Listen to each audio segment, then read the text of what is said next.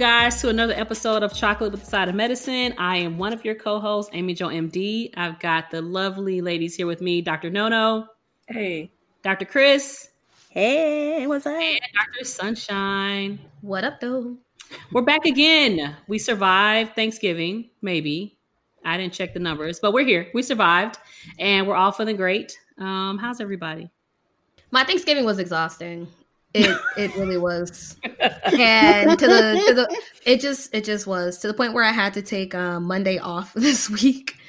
Um, so the chocolate MDs may know this, and I know the general population doesn't, but I spent the Thanksgiving holiday with my partner's parents. We basically did like 10 days straight. They're retired, they're in their own little bubble. They don't see anybody ever. And we have our own little bubble, just the two of us. So that we spent 10 days straight together. They're sweet, they're lovely, like they're great. But having to host and do things for 10 days, I'm like, wow, like this is this is a lot. So I took Monday off and now I feel like a brand new person because I had a whole day to sleep and do yoga and get recentered.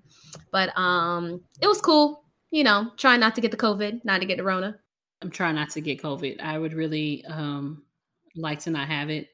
So I'm staying in my TV. We're gonna, you know, be good friends. We're gonna remain friends throughout this holiday season and I'm looking forward to counting down the the New Year uh, countdown right here on the couch. I've got plenty. I hear that. I hear that. It's so funny. Like I feel like now since Thanksgiving is over, like now, like I see all these Christmas kind of things, and I saw like the Rockefeller tree lighting, and I was like, oh, oh like yeah. now all of a sudden, like I'm into Christmas, which I never really was that into Christmas, but now I guess because I can't do those things. I'm like, oh, and any little Christmas thing, and they're having singing Christmas carols, and I want to sing too. Wait a minute, wait a minute. I saw a picture of that Christmas tree in New York, and it looked sad. Are we talking about the same Christmas right. tree? You know, it's so funny. It My like sister trending. told me that. Basically, the picture was trending all over the internet. And they were like this is the tree that's going up in New York City and it looks just like you know the year of 2020 it looks downtrodden it looks beaten and battered. And the picture trended everywhere and I'm like this cannot be the tree that they're going to put in Rockefeller. Like this cannot be the tree.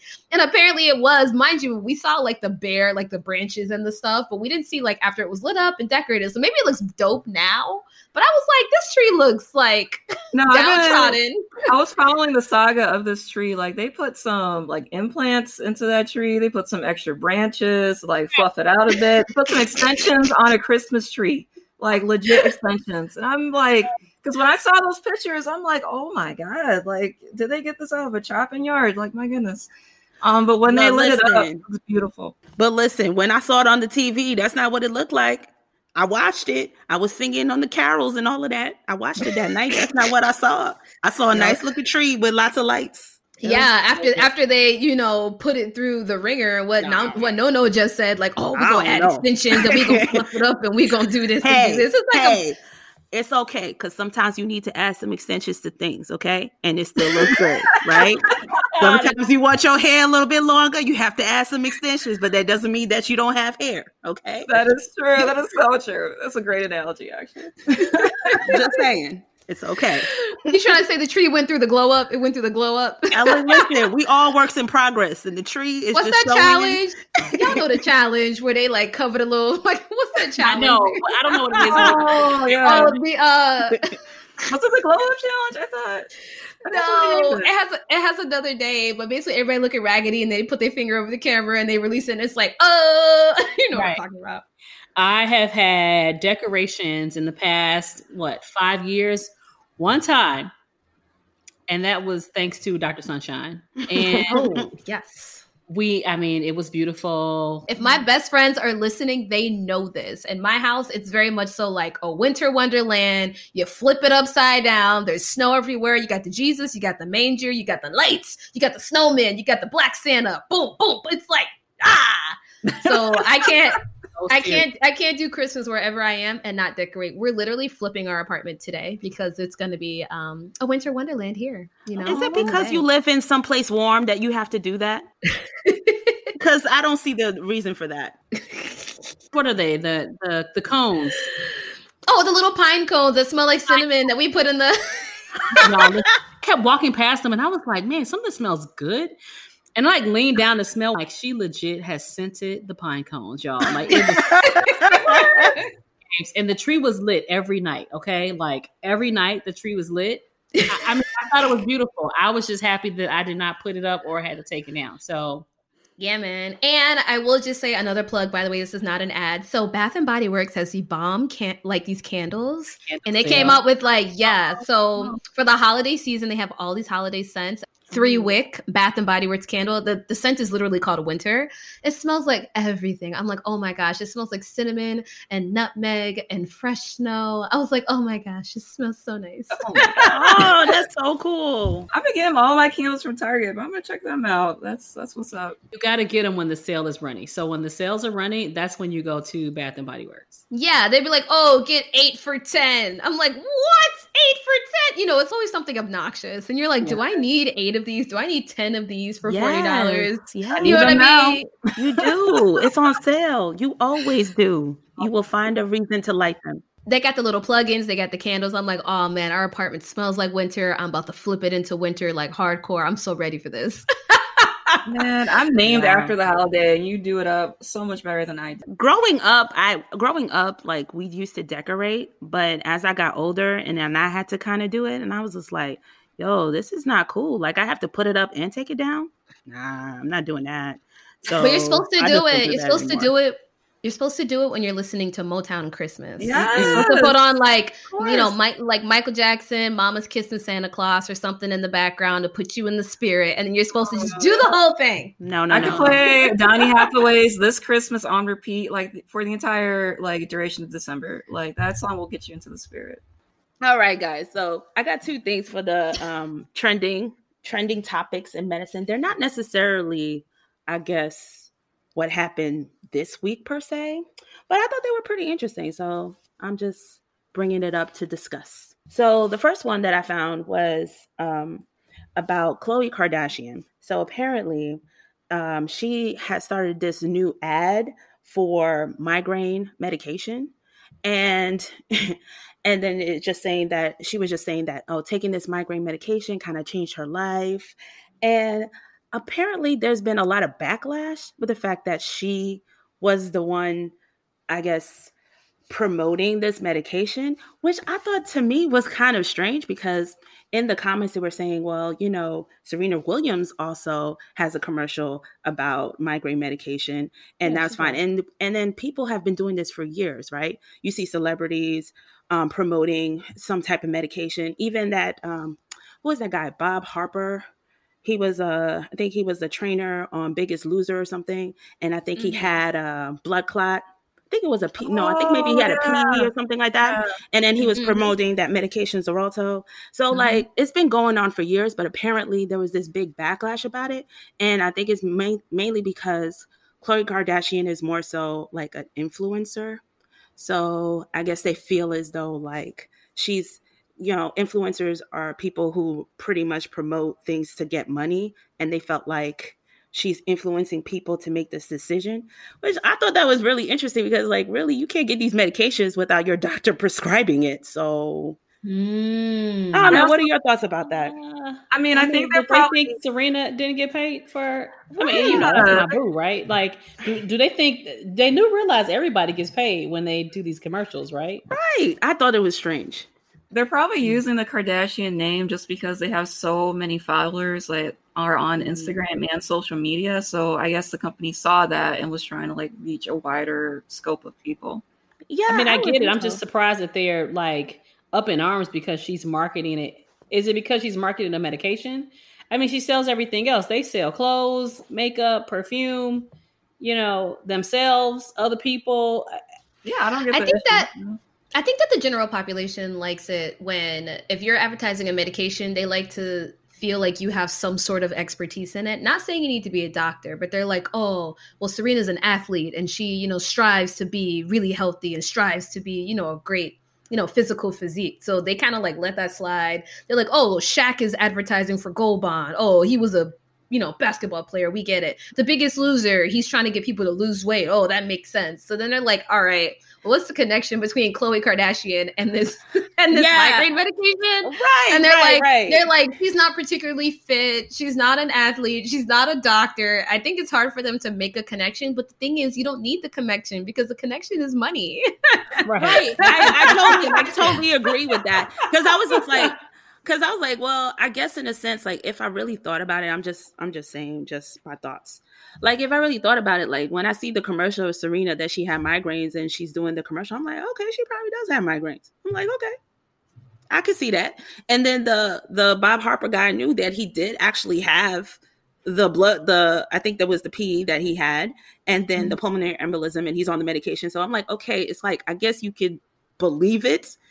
But then with Khloe, like I don't think I've ever heard that she really had migraines like that. So I'm like, hmm? I guess, but I, I never, I, I never heard that Serena had migraines until I saw her in the commercial. That's also true. So, so I don't know. Um, you know, yeah, I, yeah, I don't know. I just think, listen, people are in the house. Mm-hmm. You know, these are, these are lean times, so you got to talk about something. I don't see the big deal. Yeah, um, I agree.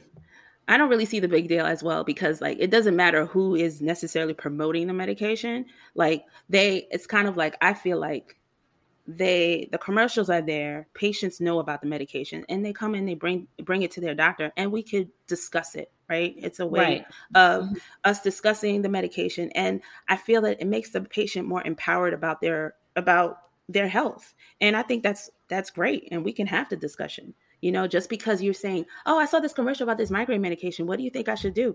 I'm probably not going to prescribe it for you, but you know, we could talk about it, you know, or maybe your insurance won't cover it. So, but or, you know, it, I think it just like I think like Dr. Sunshine said it, it broadens the the group of people who are aware of it because you know, you see a lot of young people who have migraines and they are like, I think they're having rebound analgesic uh, yes. uh, headaches afterwards because they're like, I keep taking this ibuprofen, NSAID mm-hmm. after NSAID after NSAID after NSAID, and you know it lasts for 40 minutes and then it comes back. And so, you know, I'm more than happy for them to come in and ask me for a triptan or something like that, so that right. I can, you know, try a better abortive medication because sometimes they get in a vicious headache cycle. So mm-hmm. if Khloe um, exposes somebody who did not know that there were migraine medicines to help them out, then I'm down.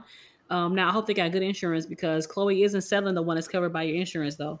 Right. uh, right. but we've got other ones, right? we've right. got we've got other ones. We won't give you the one that Khloe's got unless your insurance will cover it or you can pay out of pocket. But mm-hmm. um, we've got other ones that you know we can do. So what's funny is that that is not what I thought Dr. Chris was going to say. I thought she was going to talk about Khloe and how Khloe got all the plastic surgery to look like Beyonce. That's what I thought. right. Dr. Chris is going to talk about. So, but I'm actually happy that it took a way much more medical term, like turn.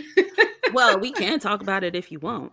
No, just, no, no, no. no. I'll, I'll, leave, I'll, leave, I'll leave that up to the listeners' discretion. They can go Google it if they want to that was definitely a big thing because she now she looks just like Beyonce, which is crazy. It's you really know, freaky. and when you see and when you see the pictures of her from before, like I don't even recognize. I'm like, oh my gosh, that's how she looked. Okay, but they it, but plastic surgery tends to be like it's like different phases and different things that they work on. And now mm-hmm. that she's like, I feel like this is like a Pokemon or like Dragon Ball Z when you reach your ultimate form. her ultimate her her ultimate form now looks exactly like Beyonce, which is really wonky. So anyway, didn't mean to interrupt. no, no, that's okay. So I am on Instagram and I but I don't go all that often. But I do follow the shade room because my sister made sure that I do follow it because she said I have to know what's going on. Right. So I follow. and um the shade room. Yeah, not the shade CNN, room. Not NBC. No, not the shade no. room. The shade room. The shade room. Okay. Yes. I'm gonna get on your system. That's another that's for another day. Yes. Anyway, so Keke Palmer put this post. Uh, she showed a picture of herself and she had like pretty bad acne and how she was saying that she has polycystic ovarian syndrome. And she said it's been attacking her for a long time. And um, she kind of like, I think she recently found out that that's what she had. And then um, she was just, just posted and just let people know. And then um, I think it was Crystal Smith also responded. Crystal Smith is the wife of Ne-Yo, Ne-Yo's wife. And then she also said something like she as she had polycystic ovarian syndrome as well and she had hard time um, getting pregnant. So, for people who don't know what polycystic ovarian syndrome is, so basically, it's like a syndrome, it's a condition where what happens is that you have problems with ovulation and it can cause you to produce like more hormones. And some of the some of the signs and the symptoms that some things that can be manifested that can happen is that you have problems with fertility. You can't you can't get pregnant that easily. Sometimes what happens is that you can gain a lot of weight. You it increases your risk of diabetes high blood pressure um, acne. And then you could also end up having more hair growth and it's like more hair growth in like a male pattern like you get like mustache and like you end up like with like kind of like somewhat like a beard. I thought that was pretty interesting because it's kind of like i was also seeing another i saw another article about how they were talking about there's been challenges with like especially african americans with fertility and that they don't know how bad it is because not a lot of african americans seek uh, medical care to even discuss infertility. So like the whole thing is that a lot of people could be have could have polycystic ovarian syndrome and don't really know because they don't like they don't go to the doctor and go mm-hmm. find out what's going on, right? Can, can we go back to real quick though? Because I, I didn't read the article, but I was in some Facebook groups and they were talking about it. But there was something weird about the when she what she was talking about because she was doing some treatment and we were kind of all like, and I don't remember what it is, mm-hmm. but um whatever she said she was getting that mm-hmm. she was trying to use like because i saw the facebook picture i mean the instagram picture like her skin is like you know yeah. you know you know really bad and and she's having a lot of like issues with like acne and stuff like that inflammation. And she was like oh i've been you know all these years could not figure out what's wrong? And then i finally got diagnosed with with uh pcos um but she was like doing something. What was it that she was doing this whole time? And everybody was like, "Who who was putting her on that?" Do you did you see that? I didn't see that. She was doing something. Ah, I wish I had read it. Oh, either way, um, my only like she. You mean like she was on like a medication regimen? Like she was something, on like Accutane, right. or she was on like something. I don't remember what it was because you know, but I remember them saying like that's really weird. And so here's my concern with that, right? So you know, they put these articles out and say, oh, "Man, you know, it took me 15 years."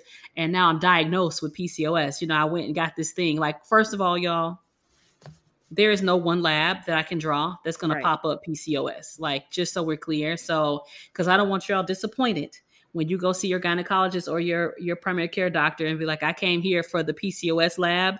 It is not like that. It's really a lot of clinical information, a lot of history taking, mm-hmm. um, you know, tracking your menstrual cycles, you know, talking about your your health care and all these things uh, other chronic diseases, things that have happened to you before we can identify, you know, more than likely you have PCOS.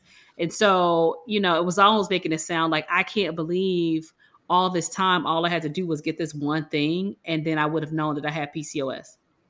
Yeah, um, yeah, that's not that's it. not true. Yeah, and I think what she said that she used in the post, she said she used um I think they were just treating her acne.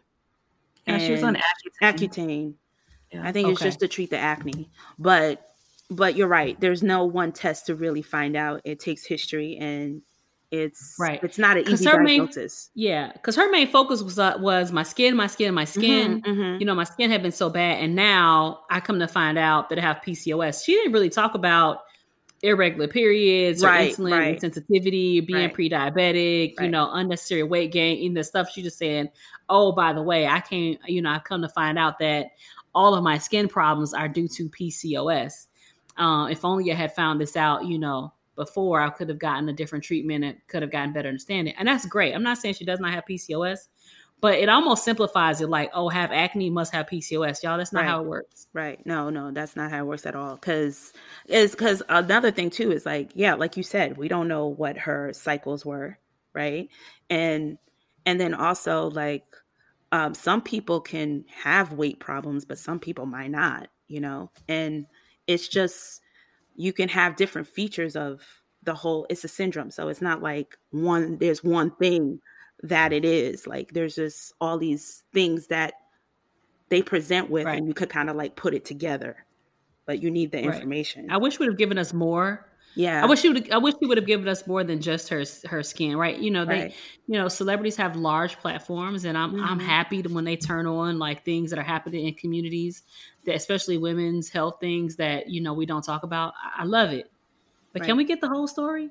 I like agree. in a way that doesn't Yeah. make you spill like all of your you know all of your information like i'm not asking any celebrity to put their you know complete you know healthcare out there but since she was saying like hey look look at this thing it was really intimate you know it's definitely a look into her life i've got the skin and it came with pcos i just was i was hoping that she would tell us like the other things that she had right. which her doctor used to diagnose her Right, PCOS right. because it could not have been I have acne, therefore I have PCOS. That is Right. not how it works.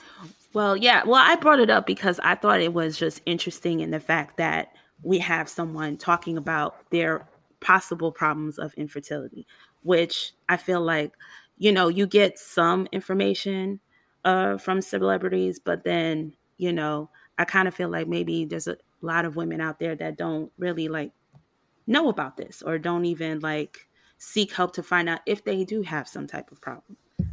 If that Yeah. makes sense, what I'm Yeah. saying. I'm down. All right, y'all. So we came with the what to do when you're pregnant. Now we got to hit them with the how to not get pregnant if you are out here in these COVID streaks on lockdown, looking at somebody that is trying to mess with your ovaries and your uterus. So uh, let's get this Mhm. started, Yes, that's important. right? Cause y'all out, cause y'all out here swiping.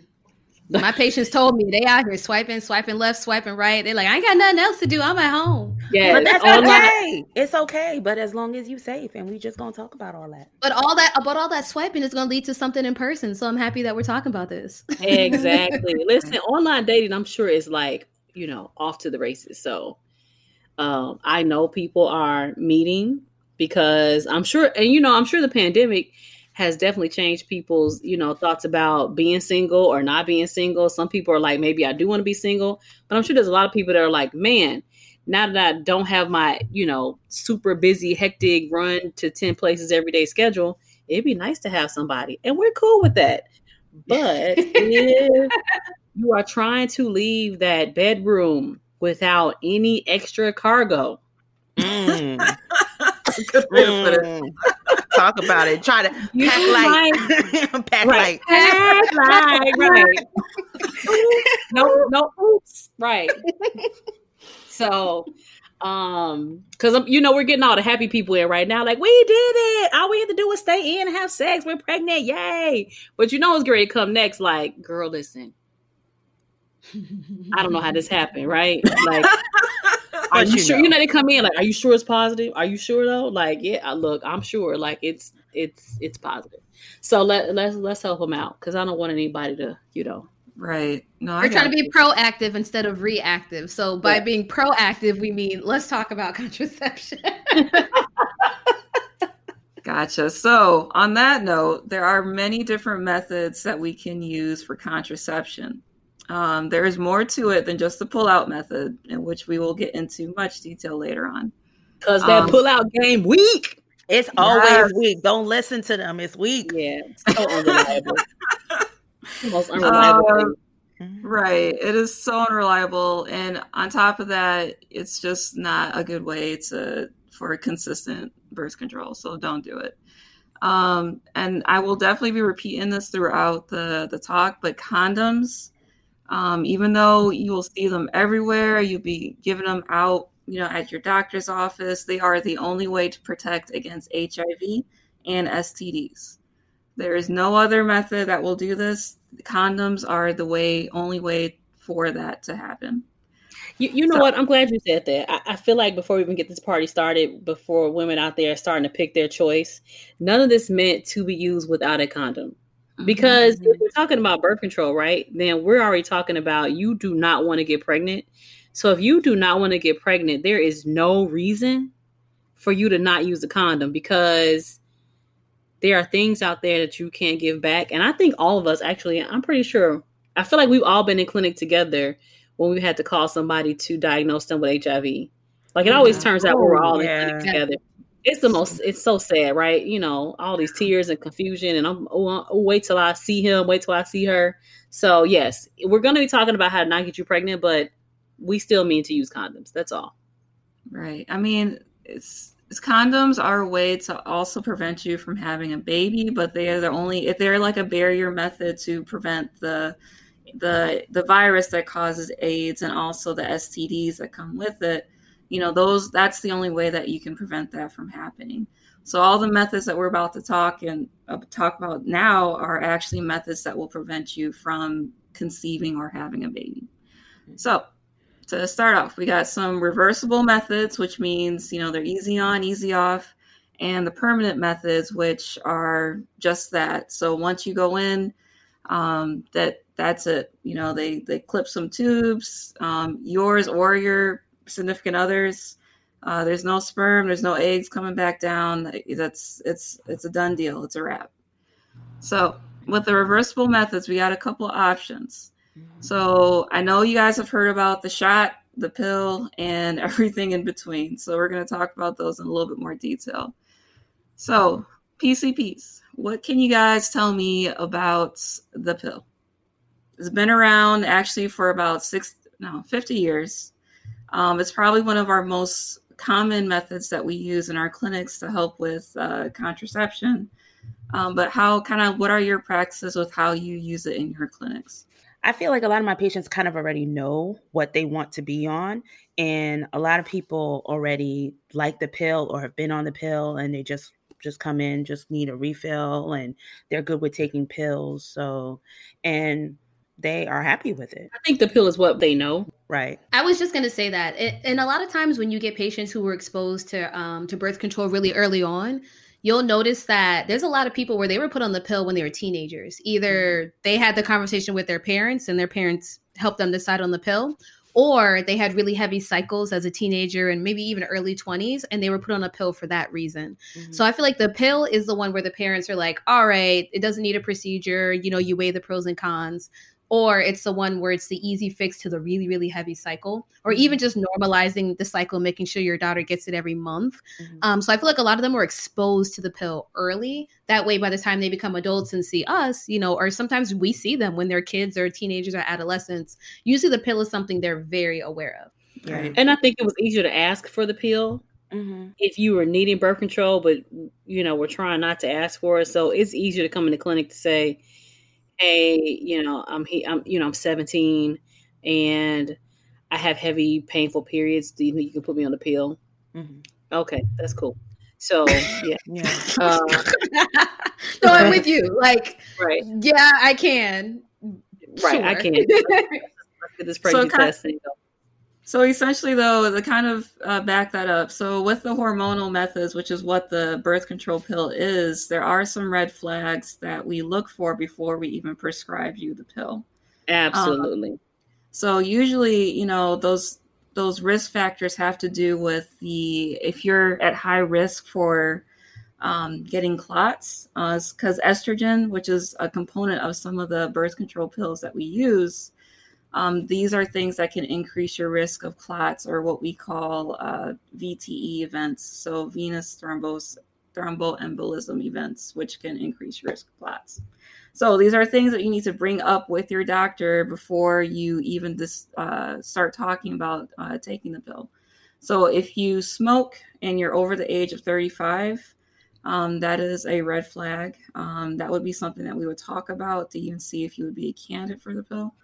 Uh, if you have a history of migraines with aura, so if you get the really bad headaches, but usually get like uh, kind of some symptoms beforehand that kind of tip you off to the headache, like you start seeing floaters in your vision, start seeing bright lights, um, those would be signs of an aura, and that would be something that we we would uh, take seriously before we would give you the pill. Also, in addition, if you have a history of uncontrolled high blood pressure, um, history of heart disease, Again, history of the blood clots in your lungs or in your feet or your legs, sorry. And then also the history of strokes. Those are all things that we would take into consideration. Can I say one thing? Can I say one thing about the blood pressure though? Um, even if your blood pressure is controlled, it's still a level three. So, yeah. um, in the clinic, if you have high blood pressure or hypertension and you're on medicine or you need to be on medicine, I am not giving you a birth control pill that has estrogen and progestin in it. There's another pill that you can take, but it's not going to be that one. Uh, and the last thing would be a personal or family history of breast cancer. So that is also, again, in a previous episode, we said you always need to get screened. Uh, you know, and we always ask about your family history. Um, this is a very, very big one that we would need to know before we would even prescribe you the birth control pill. Again, I don't want you guys to feel overwhelmed because you shouldn't have to bear all the weight of like, you know what? I'm going to literally write down every single thing that Dr. Nono just said, and I'm going to bring it up to my doctor. These are also questions that your doctor is going to ask you before they prescribe you the pill. So, even though it is your responsibility as a patient to figure out which type of contraception you may want, um, it is good information for you to keep in mind. But your doctor is also going to ask you these things and go through your medical history with you, too. So, it's a shared decision making type of thing. Uh, so the other methods that we got, so we talked about the big one, the pill. So there also are long-acting uh, contraceptive methods that we can use. So essentially, like a set it and forget it type of method. Well, you're not, you don't forget about it because we need to switch it out. But these methods would include the implant, uh, the shot, and also the IUD. So again, PCPs. Which ones are you most familiar with in your clinics, and why do you like each method and why? I'm doing them all. right. Whatever it takes, right? Which one you want? Like, is you know, I got you. I got you covered. I got. I'm like the guy in the corner with the big coat. Like, open up the coat. Like, what you need? You know what I'm saying? Like, I got you. What you IUD? I got you right here, little young thing. What you want? You know. Right, so right. we we oh, do them Lord. all. Mm-hmm. Um, I th- you know I think that women who can get over how an IUD is placed tend to mm-hmm. like the IUDs because they have the longest time in between needing to have them replaced. But like the pill, there are lots of women that have been on Depo mm-hmm. uh, shots for a long time, and they're just like, "This is what I know.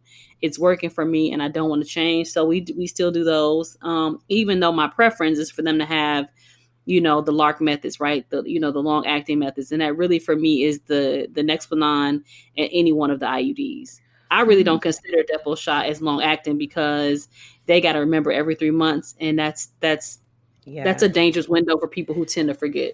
So I, I would say for me, like I, if I'm going to counsel, I'm always going to counsel counsel to do the long acting method, just because there's there is a better better efficacy for it because you don't have to remember to do anything. It's there and that's it. I never understood that. It's either the IUD or a baby. So I mean, like, take your pick. Like, now honestly. we're not gonna sit here pretend like um those IUDs don't hurt. Now, okay, right. y'all, listen. you know, we would not pretend like sounding that uterus, you know, sounding that cervix rather is, is not painful. So I tend to be really upfront, honest with my patients because a lot of them are like are you know are upset when they're like, I got this IUD place. They made it sound like it wasn't going to hurt. And it was, you know, and I felt something.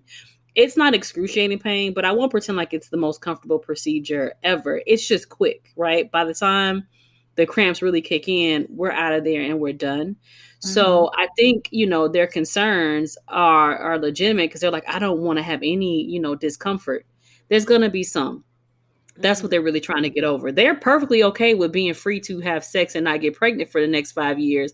But what they are trying to get over is that you mean you got to send that through? Like what you got to use to do it? Even if they don't know all the steps, they heard that it was not comfortable. You can always pre medicate before those. You know, I know when we were in clinic, you can always take an ibuprofen, like a four, 600. Uh, it, sometimes it works. It does you can take that before the procedure and that can help reduce some of the cramping that you would get uh, after we put the iud in I'm actually going to highlight one of the things that Chris said, and then no, no, I'm going to answer your question. So, Chris actually brought up a really good point in terms of remembering to take the pill every day.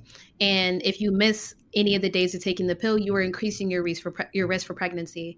And I think that that's something that you really have to talk to your patient about because you have to really break it down like that to your patient because the patient will probably tell you if they feel that they are responsible enough to take a pill every day. And some patients are honest. They're like, "Look, doc." Listen, I'm young, I'm in college, I'm not going to remember to take this every day. My schedule's all over the place. I'm up till three, I'm drinking coffee. It's just not a good option for me. And that's something you have to bring up to them because it's true. And especially if you are on a progestin only pill, you have to take that every single day, same time, each day. And that's the pill that's the most unforgiving in terms of your responsibility. Mm-hmm. Um, so Chris brought that up. I think that's an amazing point. Now, no, no, to answer your question in terms of the Depo versus Nexplanon versus IUD, I do all of them, as you guys know. And our office, you know, has great support for us to do all of them. Um, the women across the board of the three that we're talking about, the the Depo and the Nexplanon are the ones that I get the most complaints about. A lot mm-hmm. of women don't like the Depo because the Depo makes them gain weight and it's mm-hmm. not in their heads. There's been clinical research done on this. It is one of the side effects is listed on all of our databases. Weight gain does happen to a percentage of women. I think it's in between, I think 15 to 20% of women can experience weight gain. But of course, you talk to your friends, all it takes is one person to have the weight gain. They'd be like, girl, I got all this weight. I did the devil. and then, you know, because, you know, bad news spreads faster than good news. Y'all know that. exactly. So, right. I have lots of patients who have had weight gain, hair changes, lots of things going on with the Depo shot. So across the board, you know, it, that's the one I get tons of complaints about. The next one would probably be the Nexplanon because you haven't talked about it yet, but you may be getting to it. But the Nexplanon, when you put it in, you have to tell your patients that they're going to have irregular bleeding mm-hmm. because the Nexplanon is split into thirds. A third of women, their cycle doesn't change.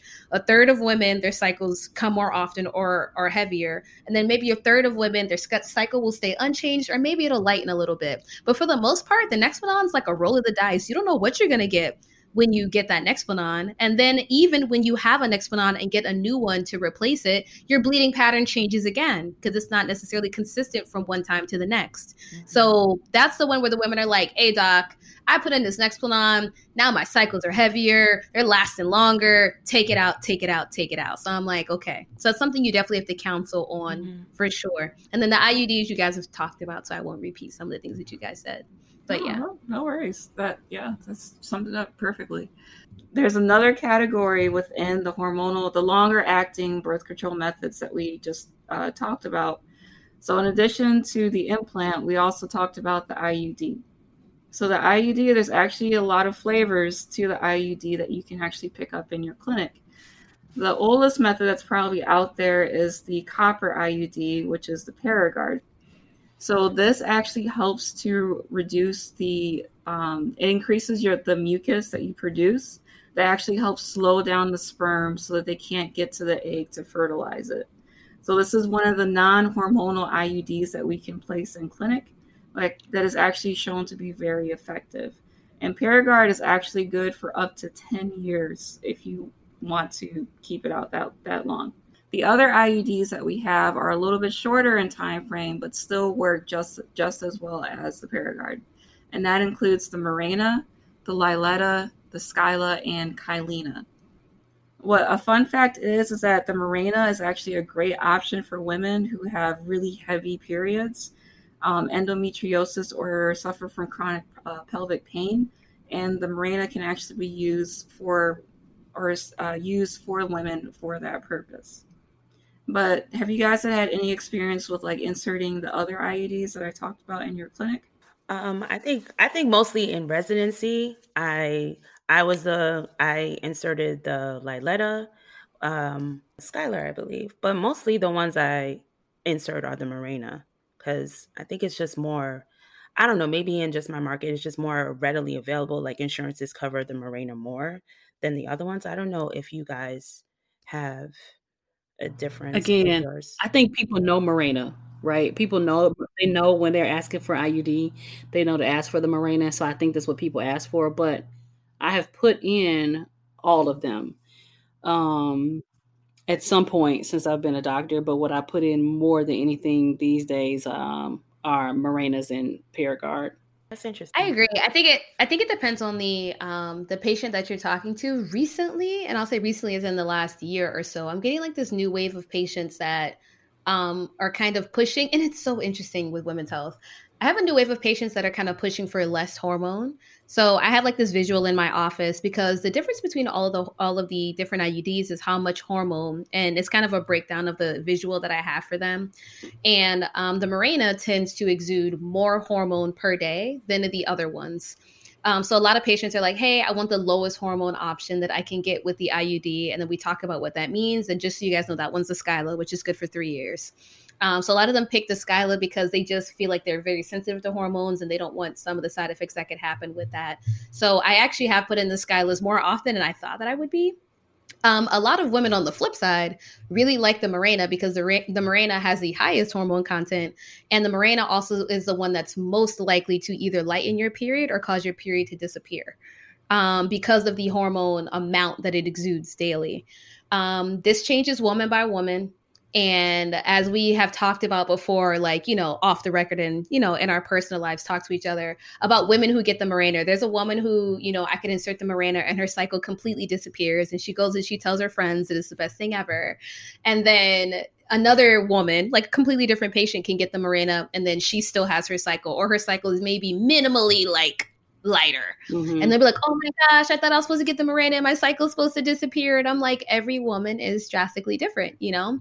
Um, but across the board, the Mirena does have the highest amount of amount of hormone. Therefore, it may have the most common effect of making your cycle either lighter or disappear. But it changes patient by patient. So, with the new wave of people being, uh, I guess, more cognizant about what goes into their bodies, um, there's actually natural family planning um, methods that can be used if to kind of help track your cycle to make sure that you don't get pregnant. The only issue with these is that they really do take a lot of work and dedication to making sure that you're, you know, really aware of everything that's going on in your body to make sure that you do not get pregnant. Um, and these include things like taking your daily temperature, um, literally checking your vaginal uh, mucus to see, you know, the consistency of it, and being able to say, okay, this is good. You know, I'm I'm not fertile at this moment, or I'm not ovulating versus oh this is you know this is my mucus when i'm ovulating. I should probably not have sex this week.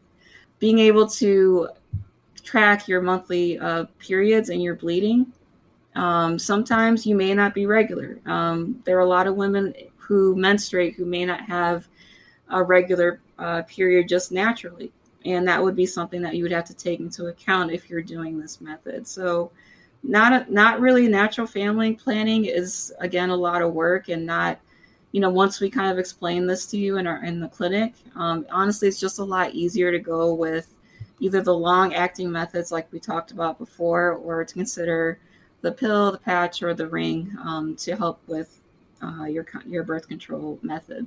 Yeah i think i think that's just a lot of work to do that. It's just it's a lot of work and then your periods could just change like anything you're stressed or something happened and you could just be off and you off like by a day or then you end up with a surprise I feel like we. I, I just want to make sure that we have everybody because we're kind of saying a lot of women have irregular periods. That's not true, right? A lot of women mm-hmm. are very regular, right? So I don't want women to say, "Well, my period is regular. I can do, you know, natural rhythm methods." Here is the issue: is that unless you're tracking it on an app or something like that, even women who are on no hormone, you know, birth control or anything like that, you do not have the same cycle every month. So when we think about birth control, we think about, you know, 28 day cycles. But if you've ever tracked your periods, personally, I track mine, they range anywhere from 24 to 33 over years. Mm-hmm. Your periods are variable from the standpoint that anything can happen before you ovulate. And then once you ovulate, Two weeks later, you will have a period win, lose, or draw. Now, to think about, well, tracking my ovulation, we get into, you know, uh, Dr. Nono is talking about, you know, checking your discharge, stuff like that. However, I just did a whole WAP episode with y'all. So I know y'all out here in these streets and you do not know exactly what it means to check your discharge because discharge is tricky all women don't know it and so that's why that's what makes it so unreliable you have to be very knowledgeable about what the menstrual cycles are, very knowledgeable about what your discharge looks like. So even if you have a regular period, you can still get it wrong. And that is why most doctors are like, I don't think that this should be for you. Plus, pregnancies, most pregnancies that walk in my door are surprised, even when you're trying. Like, even mm-hmm. when you're mm-hmm. trying, the women are always like, Man, I can't believe it. I'm pregnant. I didn't I didn't know it was coming. So it's not effective. Um, for most people. So would not recommend as your, you know, main tool when there's so many other good options out there. Exactly. Yes. Great. So agreed. So and I mean I I agree. Like I we this stuff has been studied for decades. It's been well proven. It's safe.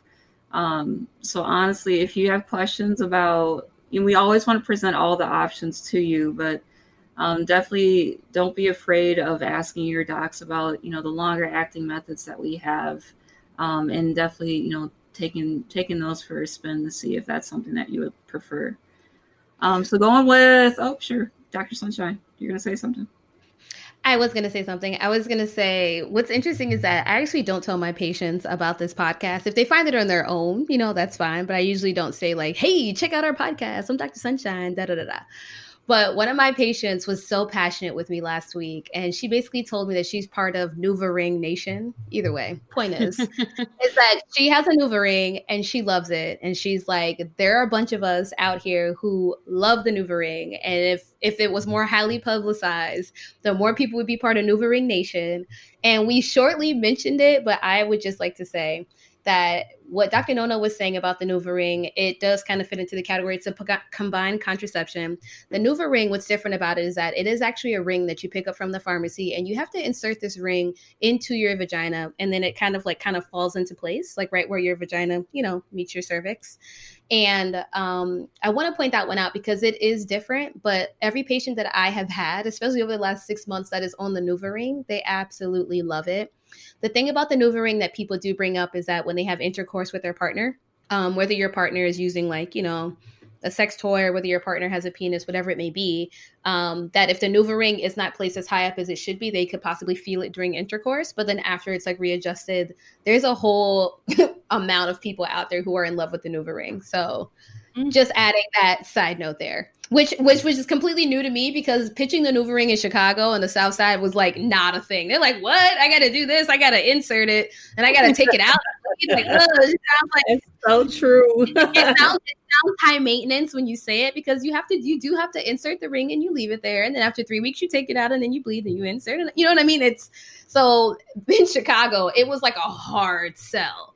But then out here, I feel like tons of people are on the NuvaRing, and then that's when my patient told me, "Girl, we got a NuvaRing nation." I was like, "Okay, you know, y'all do you." I mean, it's essentially it's essentially the equivalent of just entering like a diva cup or something. Like you do it once a week for three weeks, and then you're done. Like it's like inserting a tampon. Yeah, so I mean, it's. It, but I think I think with birth control, it kind of it has to. It's just all about what what works for you. There's so many right. options. Right. Everybody's different you got that string. You know, the Diva Cup and the ring are are unique from the standpoint you got to go in there and get those bad boys, right? Even that, yeah, listen, listen, y'all but it's not, it's not that hard to get it. It's not that hard, but I think when you pull a tampon, you you know if you're a little skittish about you know insertion, you just pull that string, you discard it, right? The NuvaRing and the Diva Cup are unique from the standpoint that any way you any way you come from it, it requires your fingers to be in the vagina to put it in and to take it out. If you pulled your Diva Cup by the string, first of all, it's a suction, right? But if you pulled it, you gotta balance it. So uh if if you're taking it out after it has been in there, then it's gonna spill blood. So most women have to go in there, release the suction, and carefully take it back out. And so I think that that was the skittish thing about you know the NuvaRing and the skittish thing because I had a hard time selling Diva Cup um in, in the Inglewood clinic too. They were like, "What? Nah, I ain't gonna do it." like, "I gotta do what? I gotta right. uh, too much. It's messy." Yeah. so um, it, it's a it's a harder sell because I think of the mechanics of it, um, and just trying to you know acknowledge uh, that we I we recognize that there are di- you know there are different techniques for some of these things, and you know it's just a different ball game when it comes to true insertion versus removal, right? Mm-hmm. Um, so you know. Well, I want to so- say too, like even with well, I don't know if you guys get this complaint with some uh, with the Mirena, because with the with the Mirena you have to cut the strings, and yeah. some people get some people say like they feel like their partner feels the strings and it cuts them and for that reason they want to have it removed um did you get that? Do you get that? The only thing we cutting is that string again. We right, and that's what I tell them. I'm like, we could just cut the string a little bit shorter, and you're gonna be okay because your IUD is working, and we want to keep that because you don't want to have any babies.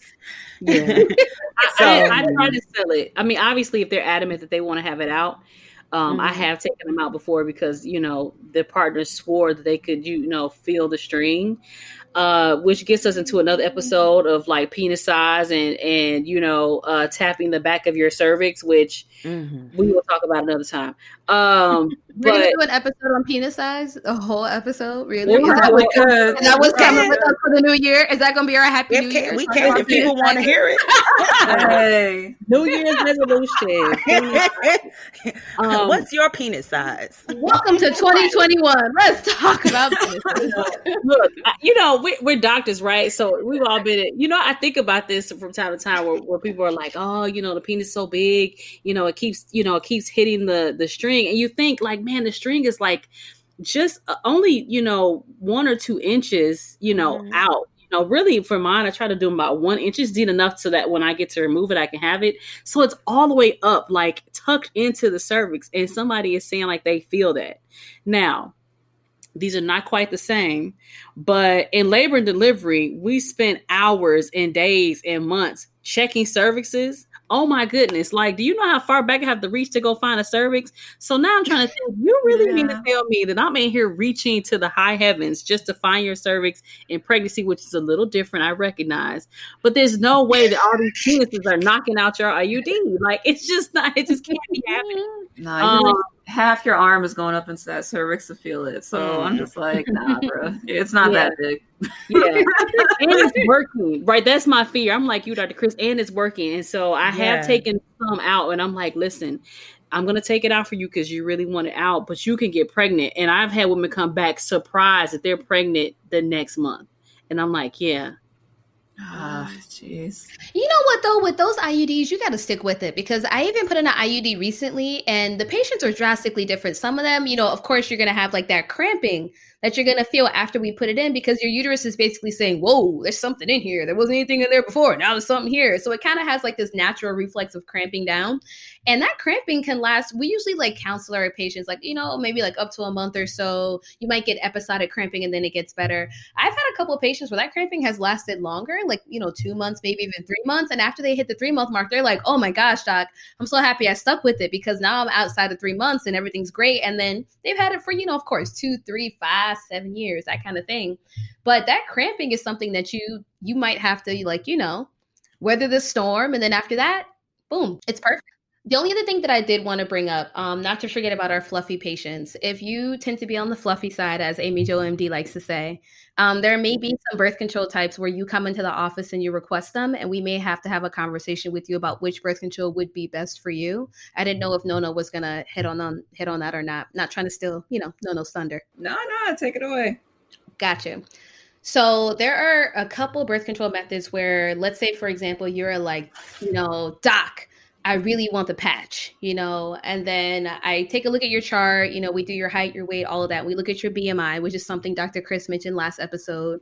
Um, height, weight, we get your body mass index. There are certain forms of birth control that are not as effective if you are above a certain BMI because it really has to do with absorption through the skin or absorption of the way that the birth control is made. And it's not as effective, which means that the hormone level you need to be at in order to prevent pregnancy, you actually, it's harder for you to get to that level. The two main birth controls that it's notorious for that is number one, the patch. Me as a provider, I do not push the patch that hard because the patch has lots of things that go with it. And also, women tend to fluctuate in weight, and that, you know, also affects the patch, which is why I'm talking about it now. So, the patch and the Nexplanon are the two that are highly, highly impacted by your body mass index. And that's likely what your provider is going to talk to you about before, you know, they start you or write the prescription to piggyback on what Dr. Sunshine said, not to talk about the fluffy patients, but earlier um, in this episode, I mentioned that if you have high blood pressure, even if it's controlled, then I cannot give you um, the birth control pill. So the birth control pill, the patch, and the ring would not be for you because it has estrogen in it. but what you what pill you can have, we call it the mini pill, but it's a progestin only pill. So it's a pill without the estrogen. That's very effective um, to prevent pregnancy. But what you have to know with that pill is that you take it every day, just like you take the regular birth control pill.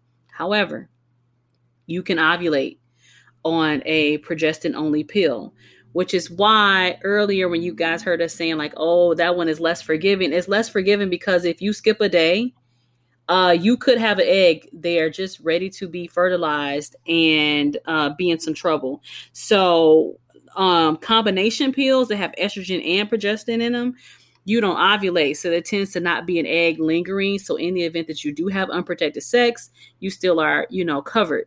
But in the in the progestin only pill you could have an egg there. So that's why that requires a lot of commitment to the cause to make sure you understand, you know, what that means. So mm-hmm. if your doctors ever talk to you about the mini pill or Camila or progestin only, they're probably changing you because you can't take estrogen and it's a it's a good solid option. Just take it every day. Yeah, and also I just wanted to also mention that if you actually had a baby and you're breastfeeding, that's normally the pill that we would give you um, right after you have after you have your kid uh, because you can't have estrogen right away um, and it affects you um, your lactation. So the mini pill would be a good option.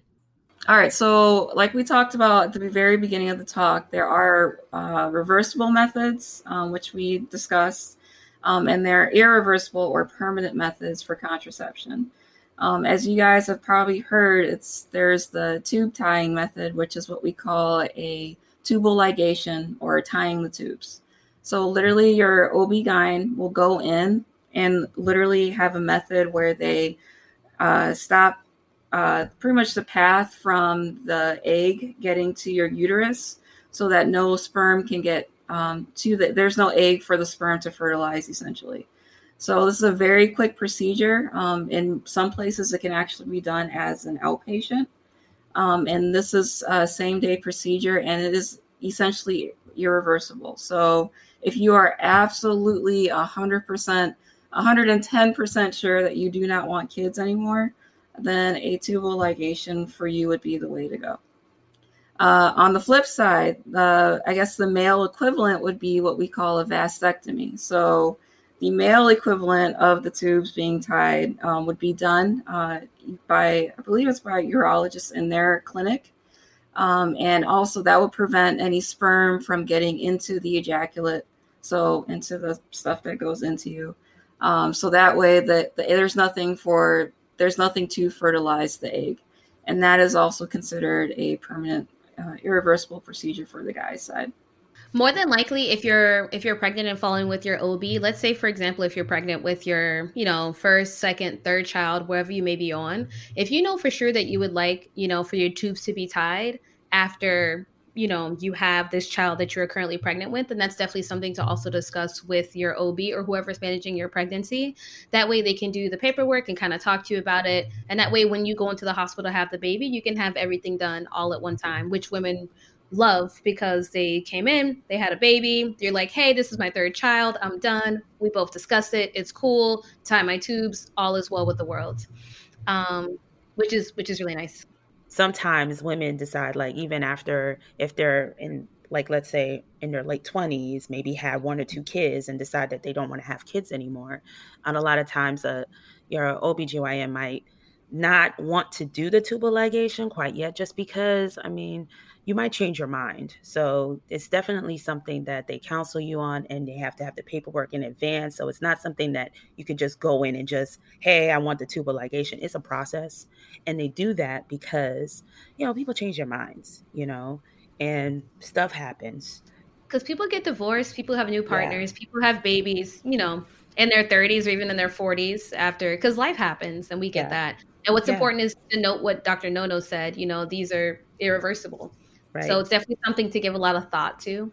Um, if you're one of the blessed women in the world where you have multiple kids and your partner who happens to be male says, Hey, I'm going to tie my tubes, you're good, you don't have to do anything, then that's also wonderful because mm-hmm. you don't mm-hmm. have to do anything and he can get the procedure. You guys are good. Go have fun. Wonderful. yeah. So I also want to put a uh, plug in Uh, so there's really there's two really good websites um, that I know I used during uh, our reg- uh, residency to kind of brush up on the birth control methods that we talked about in this episode.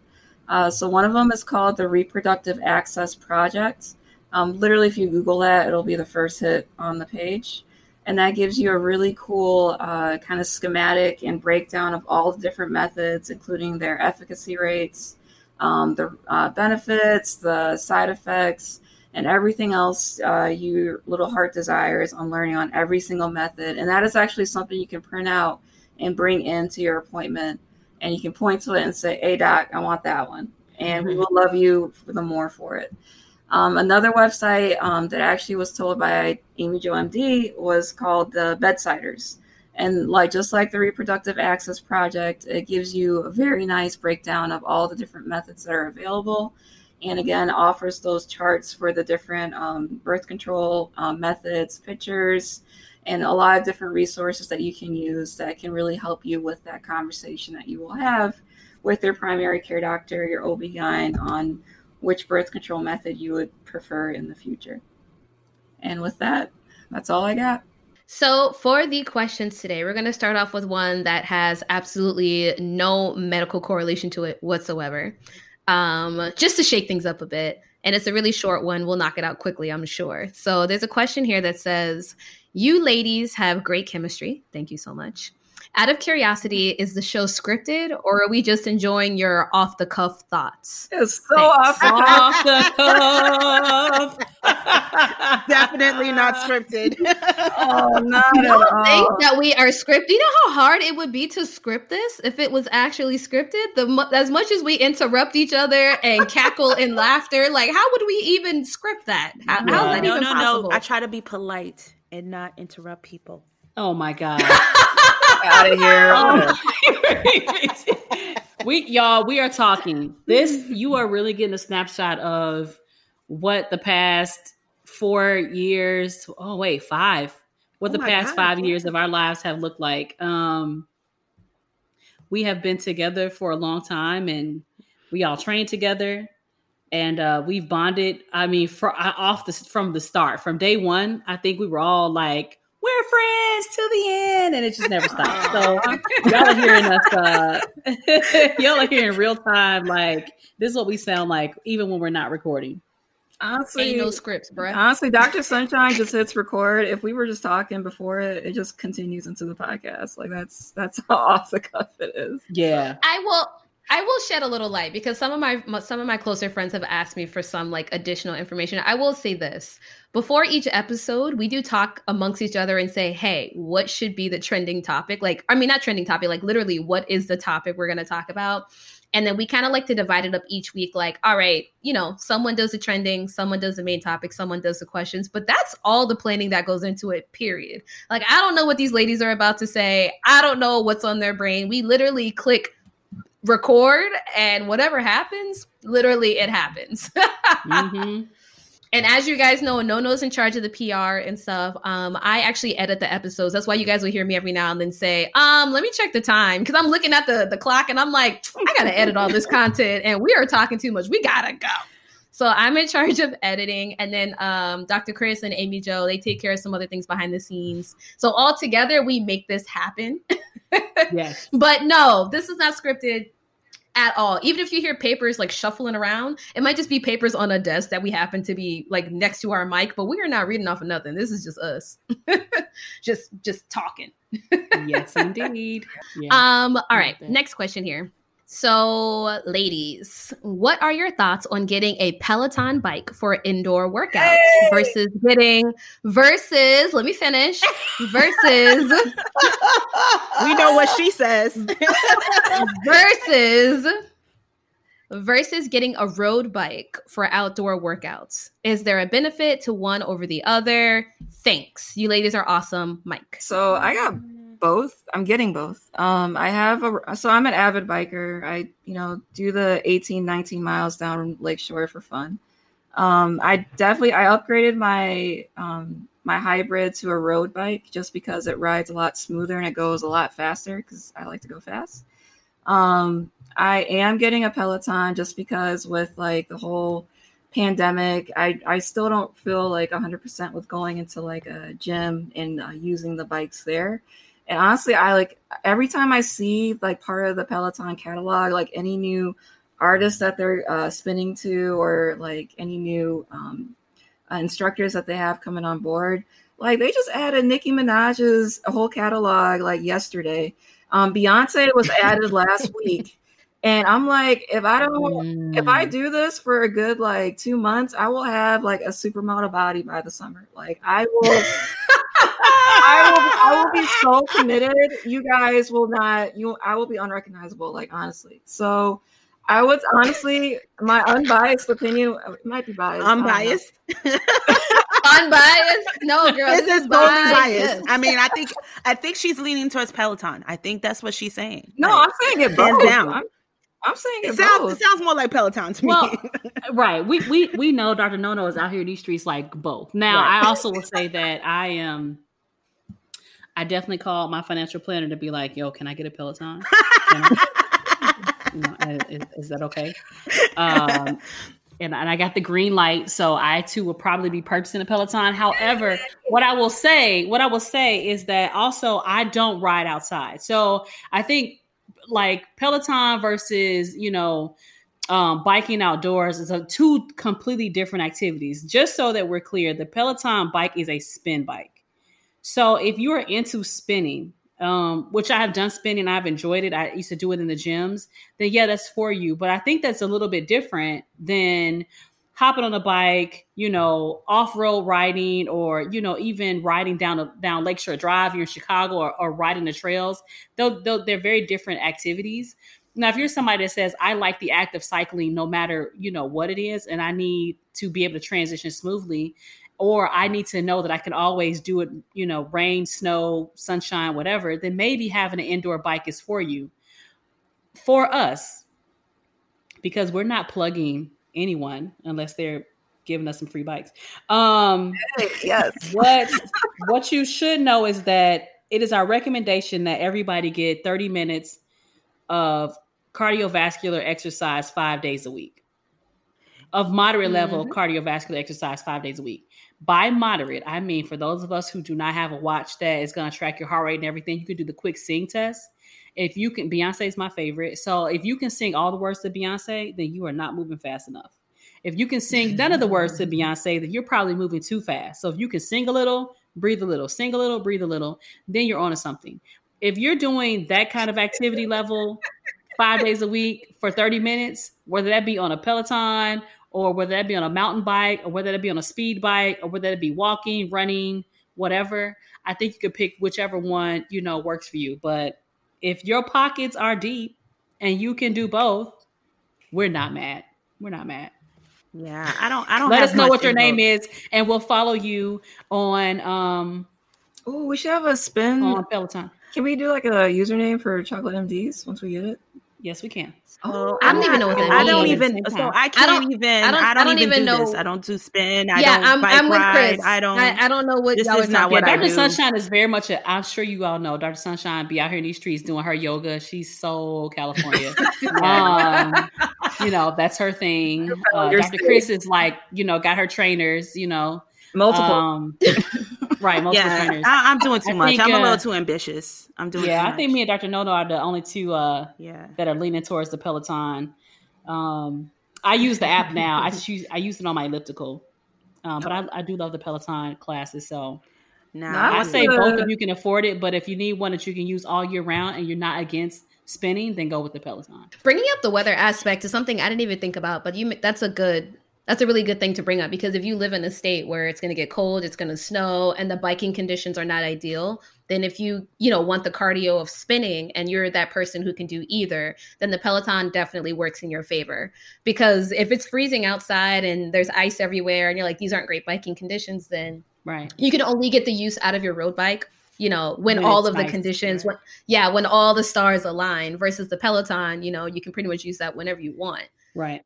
And to kind of go off that, like, yeah, again, with the weather, because um, being in Chicago where it's like winter six months out of the year, you know, we our options are kind of limited. So, but if you do get a road bike, there are attachments to actually make it a stationary bike, like in your home. and you can actually yeah. there's they're coming out with like different um, uh, mechanics where you can actually add resistance to the bike. So it would be, it would kind of mirror, you know, what would you know like a regular like spin bike that has resistance on it, but it's just using your own road bike as the as the bike. So um, I, if you don't want to, you know, drop the two G's for the Peloton to do that, it's completely fine. Um, but you know, look into those other methods to like being able to convert your road bike into that, and that could also be something that's you know kind of a, a middle road to. Yeah, because you can buy the app. You can you can I mean you can buy a a subscription which is pretty cheap to get access to the classes. Mm-hmm and you can run them through an iPad. You can play them on your phone. I actually think you can also play them through your TV. So if you've got a workout room, you got a TV, you know. And so since you don't have the, if you were going to convert your um, outdoor bike to like a stationary bike in the house, like for the winter, you can you know put the whole class up on display, and you can ride along with it. And if you've got like a a, a watch or a heart rate monitor, it will pick it up mm-hmm. in your class. And even if you're not riding like on the screen and you can see it at the end of the class, even though I don't have a, a Peloton bike, I still get a snapshot of where my heart rate was and what my activity level was throughout the class. So you can get you there's ways to uh to get it done. Mm-hmm. Um because as a non-representative of either one. My I guess my my primary concern is that you get your cardiovascular activity in and so you can skin it all kind of ways um, whatever meets your budget and your preference. So whether so whether you decide to get a road bike or a Peloton, we support you either way, as long as you're getting your 30 minutes in for your cardio daily for at least five days a week. You know, we're basically always, you know, motivating you to be as healthy as possible, whether you decide, you know, one route or the other. Um, or you can be like Dr. Nono and get both. Um, so that basically completes our questions for this week. Thank you so much for sending in your questions, guys. Um, no, no, can you please tell the people where to find us, where to send their questions, and all that good stuff? All right. So as always, um, if you want to catch our any new info that we released or talked about on the show, uh, check out our website at thechocolatemds.com. Um, from there, I'll be including all of the lingo that we talked about on this episode and also, if you want to see our past episodes, if you scroll down to the bottom of our website, you can see all of our past recordings in addition to the new one once it becomes live uh, next week. In addition, please follow us. We have Facebook, IG, and Twitter. Um, our handles for all three of them are at the chocolate MDS. And from there, you'll get any new info about any new episodes coming up, any new content, and just things that will can have you guys coming back. So, yeah. Bye, guys. Bye. Stay Out. safe for the holidays, guys.